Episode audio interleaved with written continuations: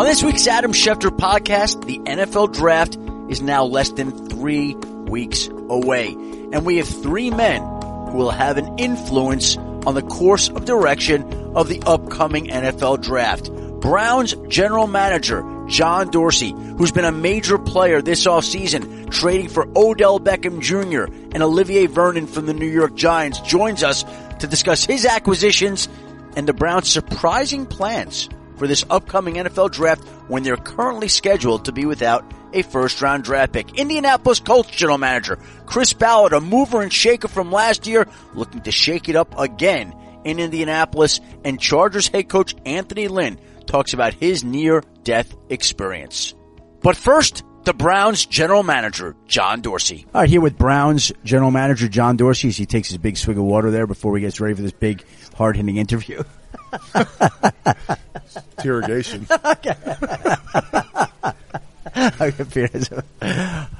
All right, typical, Browns. typical Michigan man. All right, Browns general manager John Dorsey. your basketball team doing, by the way? Oh, well, listen, at the time that we're taping this in the final 16. So, Outstanding. and if they go. can take it further, then That's why I threw you a bone. There. well, there you go. I, I appreciate you throwing a bone. Okay. How's your team doing? I'll throw you a bone. Um, I think we got better. I think we got better. Uh, I think that's what the goal is uh, in terms of when you set out a plan. You know, there's certain periods there where you can kind of better your team, either it be unrestricted free agents through the trades, wires, or the college draft, uh, college free agency. So we're, we're going to try to take advantage of these types of opportunities. John, you bring up trades. You made the biggest trade in the offseason, trading for Odell Beckham Jr., a one, a three, and Jabril Peppers. How does a trade like that get made? I think you planned for it. I mean, uh, I think people sometimes laugh at you, but we we try to have all different types of scenarios in terms of determining trades when you hear certain things, and you know, ninety nine percent of the time, uh, you know, these trades don't happen. And then usually you take those different scenarios, you throw them in the trash can, and off you do the next project. But this just so happened on I'd say Tuesday uh, mid afternoon, about four four thirty, after getting off a phone call with David Gettleman. I'm saying to the guys, I think this we may have a chance here. On Tuesday, March 12th at 4.30 Eastern, correct? Yes, yes. And what made you think that it had a chance? Well, just listening to the conversations uh, with with Dave and myself, and it was going in a good direction. Um, and I just I felt very positive at the time that this may this actually may come to fruition. So that happens at 4:30 Eastern. And then what happens subsequent to that that the trade gets processed and done? Well, actually, there was never an agreement of the trade until about 7 p.m. that night. So it was ongoing conversation and dialogue, and it just so happened all the pieces of the you know all the pieces of the conversation went to the final end of, of where where where it materialized. So to. when you drove into work that Tuesday morning on March 12th, Yep. you did not know that the trade for Odell Beckham Jr. had a chance to go down that day? Well, you you you think uh, of all different types of scenarios, and uh, by no means were you not going to try to you know keep this this type of trade moving forward, and uh, and that's just you know proper planning. I mean, that's what you do is you're planning for all different types of scenarios, and this one just so happened to work. So when you get the call that the trade is agreed to, it's complete, it's going down, and you sent the one and the three and Jabril Peppers to the Giants room, what is your reaction? What happens in the Cleveland Browns complex? Do you call your owner, Jimmy Haslam, first? What happens at that time when you know you've just completed a historic trade? Well, on a, on a trade of this magnitude, you wanted to prep ownership beforehand and say, you know, there's a chance this may happen, so I'm just giving you a heads up. And so what you do is after the trade is orchestrated, you say congratulations and you move on to the next project. And that's it. That's what you do. No celebrations, no, No. high fives, no. We are seven, eight, and one. We're third place in the AFC North. We haven't accomplished anything. Now we got better with a better player, and hopefully we can move this thing and be ultra competitive now in the AFC North. But as you well know, it takes 53 guys to play the game of football. It's not one particular person. It's galvanized as a group of people with the same common core and uh, uh, core beliefs and goals to sustain, you know, what winning's all about. Because the good teams win in the fall. The good teams don't win in March. But you are aware of the excitement that it created in Cleveland. Well, no, that's you know, there's a fan base in Cleveland that hasn't uh, had you know hope and belief for a while, and now hopefully. You know, I've said all along, you know, this organization, let's wake up the sleeping giant because the Cleveland Browns football team is one of those iconic franchises in the fan base. I put them up to anybody because they're as good as any fan base I've seen in the National Football League. When that trade goes through, though, do you get any messages from any former Browns, any people of the city of Cleveland? Like, does LeBron James reach out to you to say, John, so excited for the Cleveland Browns season to start? No, because I don't think LeBron James has my cell phone number to begin with. But um, you know, to me, that that trade really doesn't get finalized. I, you know, I believe on ink drying on piece of paper until he passes the medical. That trade's not finalized until he passes the medical, which took place a few days later. So, I mean, to me, you just—it's a systematic approach of, of, of building a team. That's what you do. When Odell showed up in Cleveland, what was the message that your organization gave to him at that point in time? Well, I, I believe in face-to-face meetings, and I think it's always important to sit down and talk to that individual, see what his core makeup is, see what his true passions and, and his competitiveness is all about. I want him to understand what the culture within the Cleveland Browns organization is moving forward, and see what we're all about. Because uh, to me, those men are those in that locker room. Those are the Cleveland Browns, and this organization will go move we'll do anything to ensure that those guys, we'll take care of those guys. But you got to do your part too on the field. Okay. But the organization will be there to help and assist you. But then again, you have to do your job on the field. And that's why, you know, that's why that conversation is so important. And what was your impression of him upon your meeting with him? Well, he is a very com- competitive, very passionate uh, man with very broad interest, you know, who loves the game of football. Uh, his teammates absolutely love this guy. So I'm excited to, to see this, see him be a part of the 2019 Cleveland Browns offense moving forward. A lot of strong egos, a lot of big personalities in that locker room. How equipped is Freddie Kitchens to handle all that going forward? I think Freddie is very direct. He's very honest. He's, uh, he's going to be very demanding. He's going to tell the players exactly what the expectations are. Uh, it's not like he hasn't been around strong personalities before uh, as long as you can move this needle forward uh, organizationally uh, under the leadership of Freddie Kitchens, you know, I, I'm, I'm excited to see this thing moving forward. Some big moves on the defensive side. You trade for Olivier Vernon. You sign Sheldon Richardson. What is your impression of your front line on defense and what your defense can do this season? Well, I think, uh, you know, as you well know, one of the basic tenets I've always had is, you know, you're only as strong as your foundation and that foundation is the offense and the defensive line.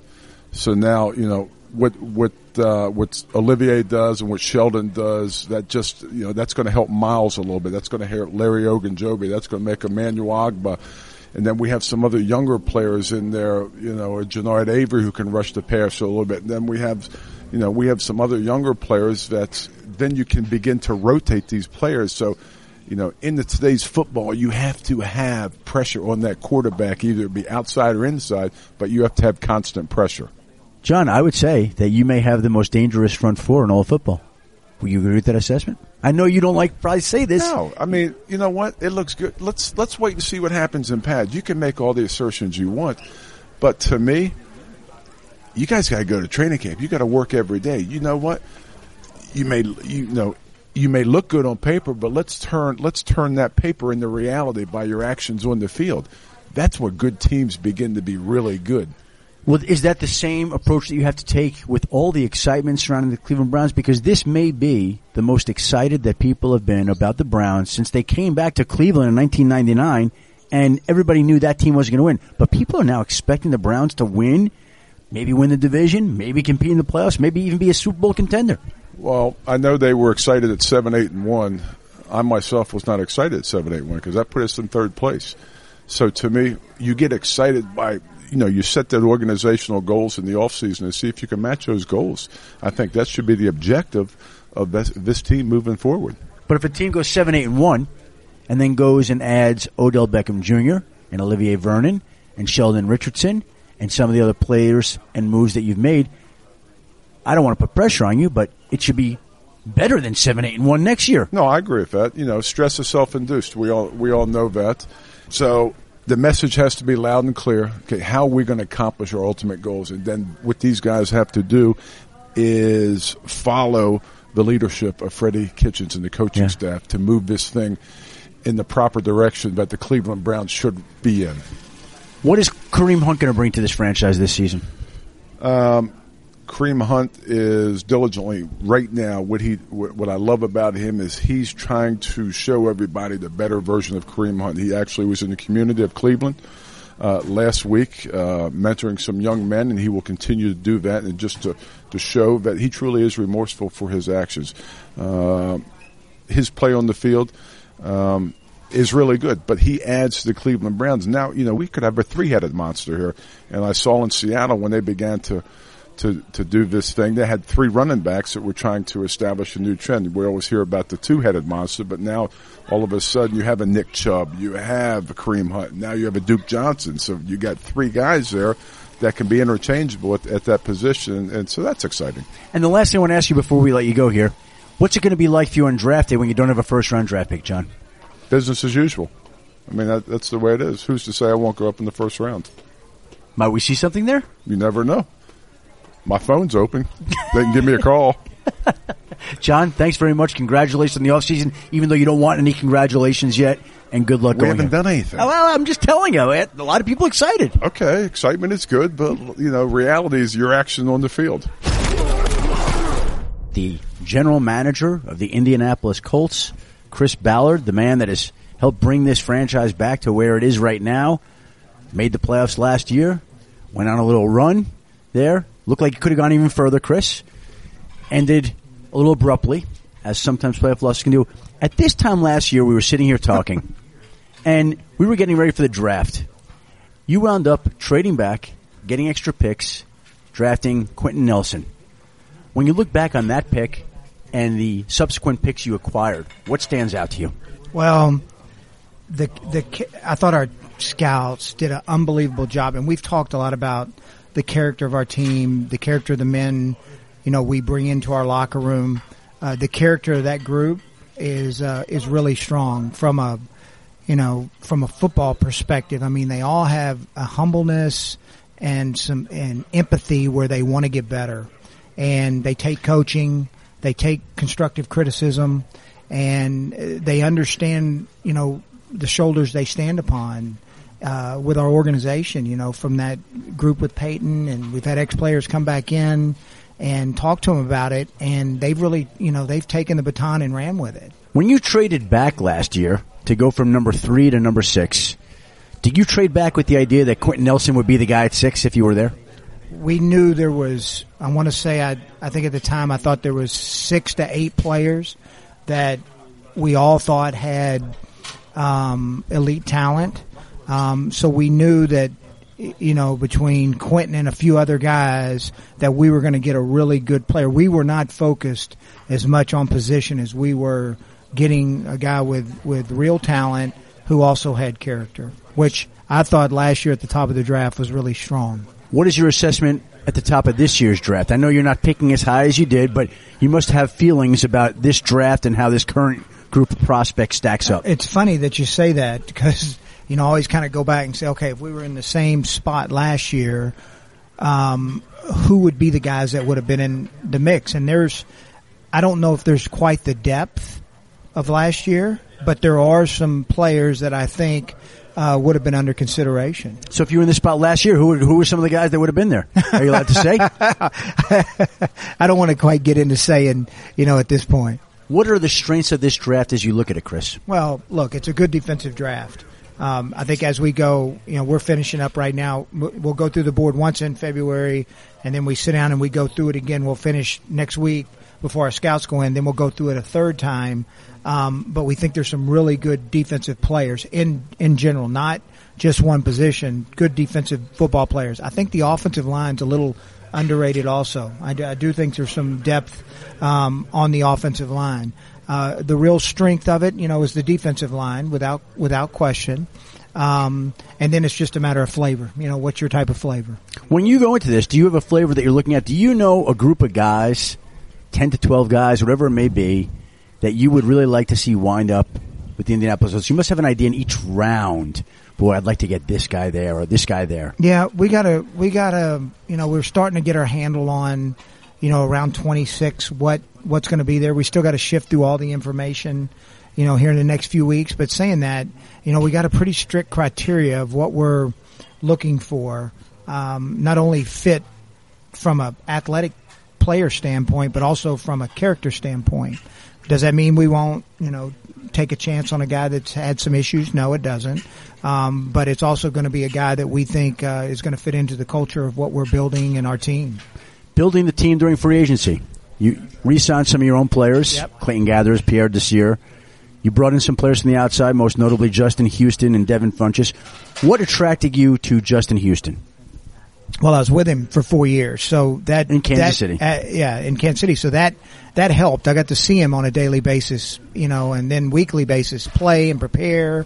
Um, and we just thought he was going to be a really good addition uh, to our to our defensive line. You know, we want to get to a point where we have seven or eight guys playing, and uh, we think the addition of Justin's going to help that. We look, he just turned thirty.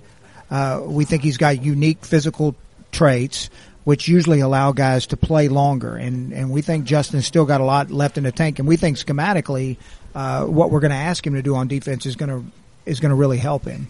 Um, and then the addition of, I mean, you know, as you know, I mean, we're going to pick our spots in free agency. Um, I just think, you know, that when you're building a team, especially where we were, we really had to get a foundation of young players, you know, before we really started, you know, adding, you know, outside guys. Are we going to, you know, pick our spots? Yes, we are. Um, but, you know, going forward, you know, most, most of our players we're hoping is going to come from internally. You talked about picking your spots, and yet you headed into free agency with as much, if not more, salary cap room than any other team in the league. And I think people were waiting to see this shopping spree that Chris Ballard was going to go on that didn't really occur like that. Like there were some additions, but it wasn't like what people were expecting. They were expecting Christmas morning with presents everywhere. No, and I, I think I told everybody at the combine what we were going to do. I mean, we and and look, we that first weekend of free agency is or that first few days is crazy.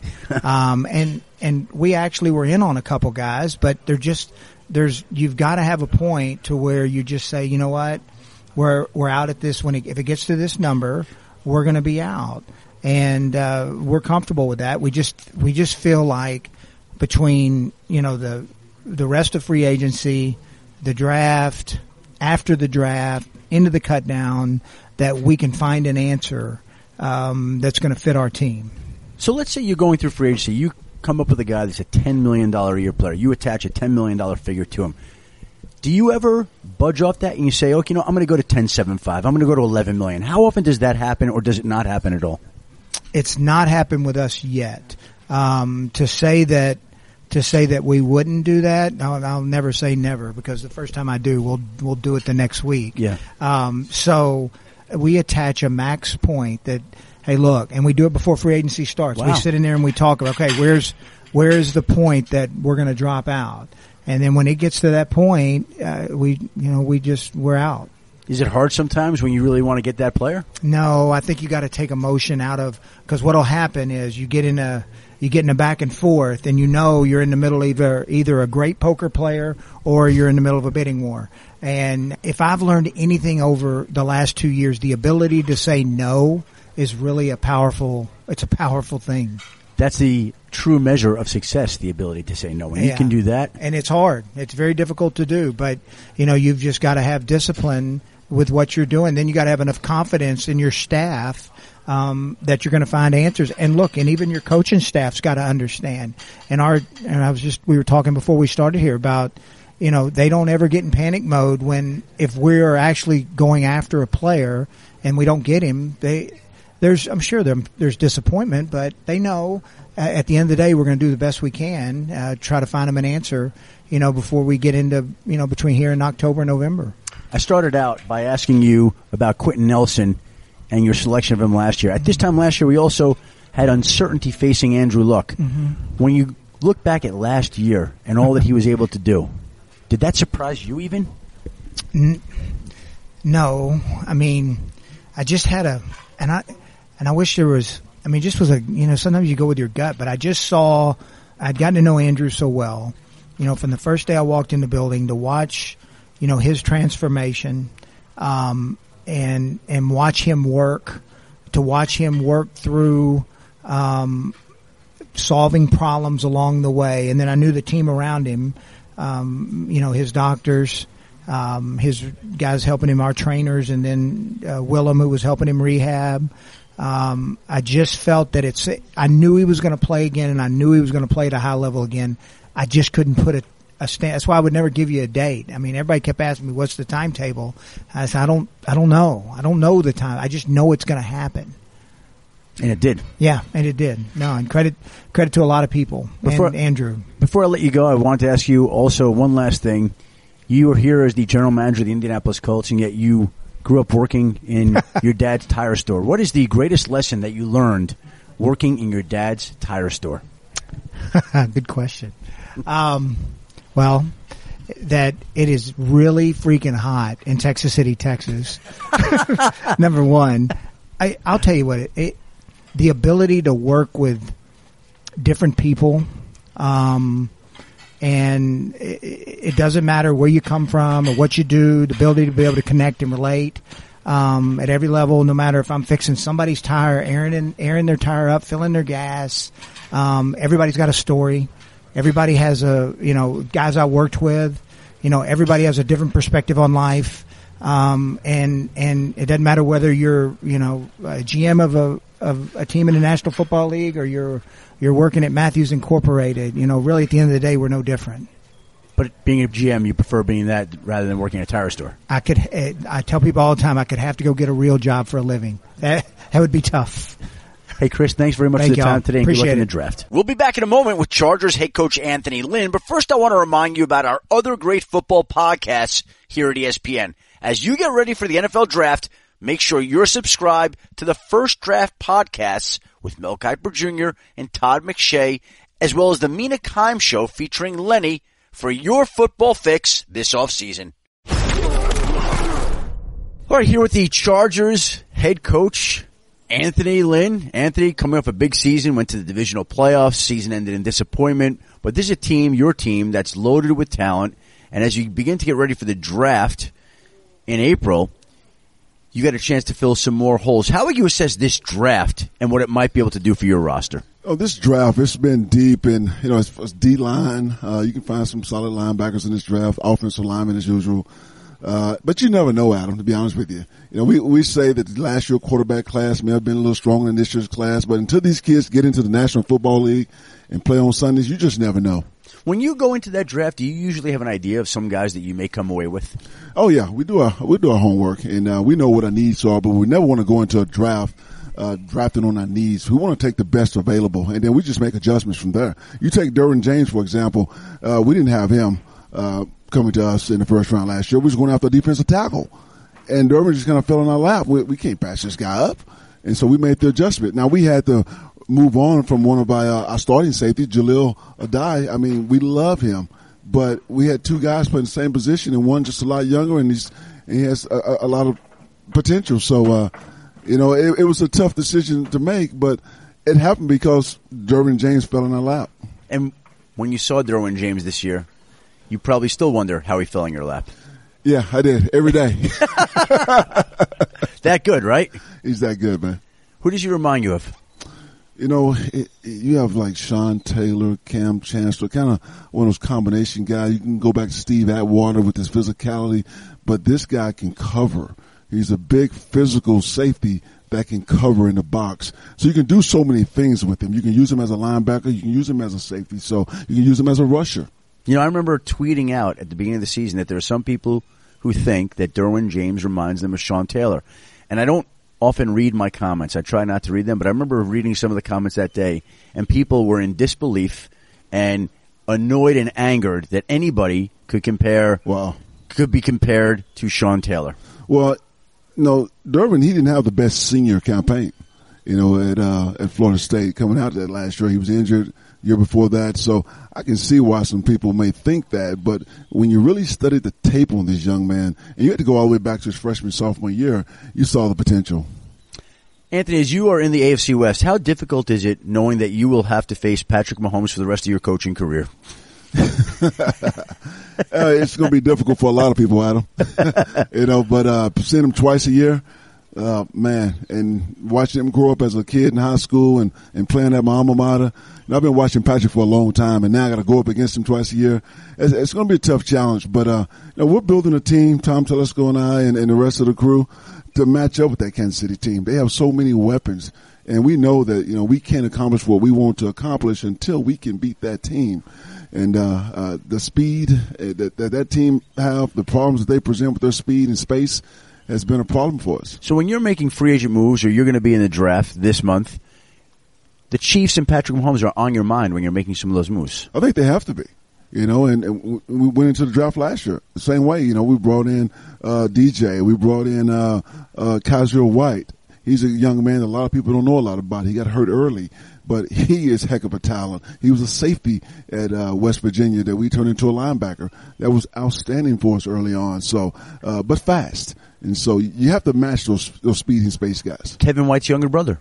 That's right, absolutely. Now you bring up Patrick Mahomes, Texas Tech. You went to Texas Tech. He went to Texas Tech. How did you not wind up with him? well, you know, a lot of people didn't wind up with Patrick Mahomes. So, uh, you know, and he was good. He was a good college player. But you know, Kansas City, you know, they moved up, they were aggressive, and they went and got the guy they wanted. Was he better than you realized as an NFL player, Patrick Mahomes?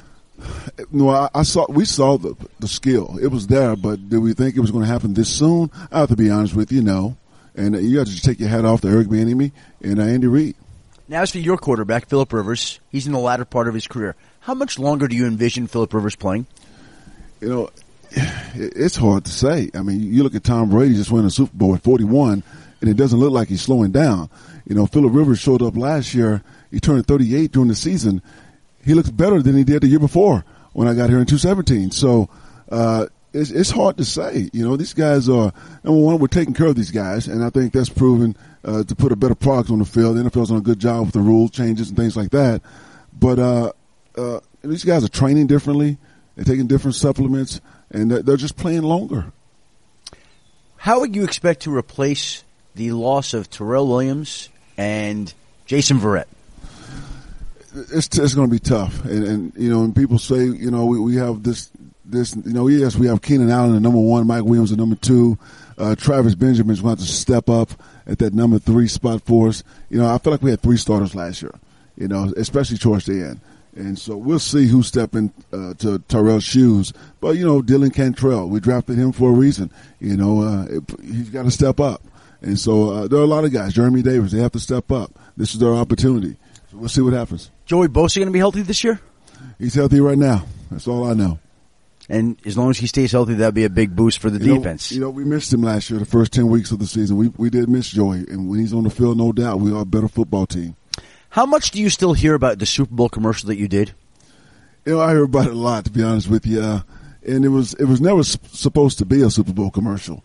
It was me talking to the first responders, just like they were my team, and I kind of got surprised or ambushed that the guys that actually saved my life were there, and uh, then they decided to make it a Super Bowl commercial. And uh, you know, uh, if it brings respect and light to the first responders, Adam, uh, that's that's all I care about. And for people that don't know, you were hit by a car. Yeah, I was hit by a car in 2005. Um, it, it, was a tragic accident. Got hit by the car going 55, 60 miles an hour, and I was walking. I was on my feet, and you know I flew across the street 45, 50 feet in the air, and no way I should have survived. Landed on a Volkswagen. I totaled the Volkswagen I landed on. Thank God it was there. If I'd landed on the sidewalk, I probably wouldn't be here today. But uh, you know, it was just a tragic uh, accident, and I was saved for some reason. How could a person be hit by a car going 55, 60 miles an hour? Be thrown as far as you are into another. How do you survive that? How does that happen? You, you don't. I mean, if you look at the stats, it's 99.9% fatality if you look at the stats. And so, uh, you know, I, I, thank God every day that, that, that I'm here. I, I, believe when I get up in the morning, I'm here for a reason. Did that accident leave you with any long lasting effects at all? As far as uh, limps, bone, bruises, sore. I've, I've, had a couple of surgeries. I know I've had some reconstruction in my face shoulder, knees. I've had some surgeries behind the accident, yes. And the first responders that came to help save you that day, how critical were they to your survival? very critical.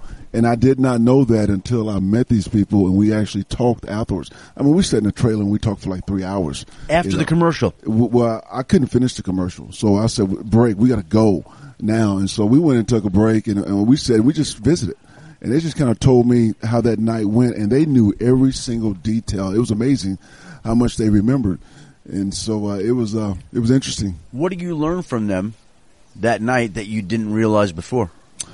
I guess when you when you're knocked out and you don't know what's going on, I just kind of learned how efficient these first responders are, and and how how time matters.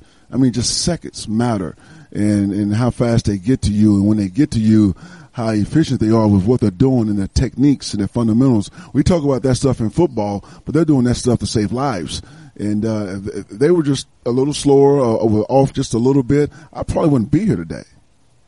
How did that experience change your life and your perspective? you know, I just don't take things for granted anymore like I used to. You know, I was young at that time and uh, uh, probably felt a little invincible, to be honest with you. I mean, how the hell do you get hit by a car walking across the street?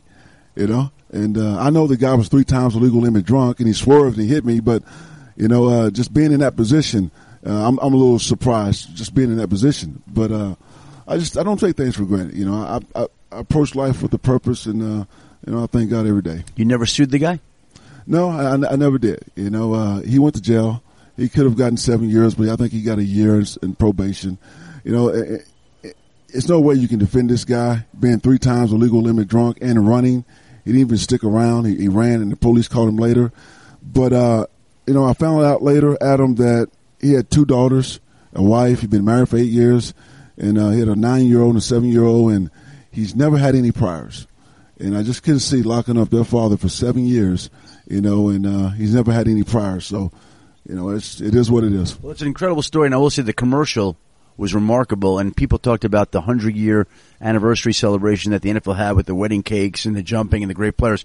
But your commercial was emotional and real and genuine, and you could see it in the way you reacted to those first responders. Yeah, well, it was, it was definitely raw. Anthony, thank you for taking the time today. Lots of luck in the upcoming draft and this season. Thanks for joining us. Thanks for having me, Adam. And so there is the Chargers head coach Anthony Lynn with an inspirational, remarkable story that he had to endure. Special thanks to Anthony Lynn. Special thanks to the Colts general manager Chris Ballard who took some time out of his busy schedule to enlighten us about the Colts and some of their plans. And special thanks to Browns general manager John Dorsey who has been very busy this offseason making all kinds of moves to try to get the Cleveland Browns back to the postseason, really back to relevancy, which he's done a great job at doing. Please join us again next week for another edition of the Adam Schefter podcast as the draft creeps closer. We will be joined, amongst other guests, by the LSU linebacker Devin White, the Florida State defensive end Brian Burns, and a whole lot more. Thanks for listening this week, everybody. Have a great week.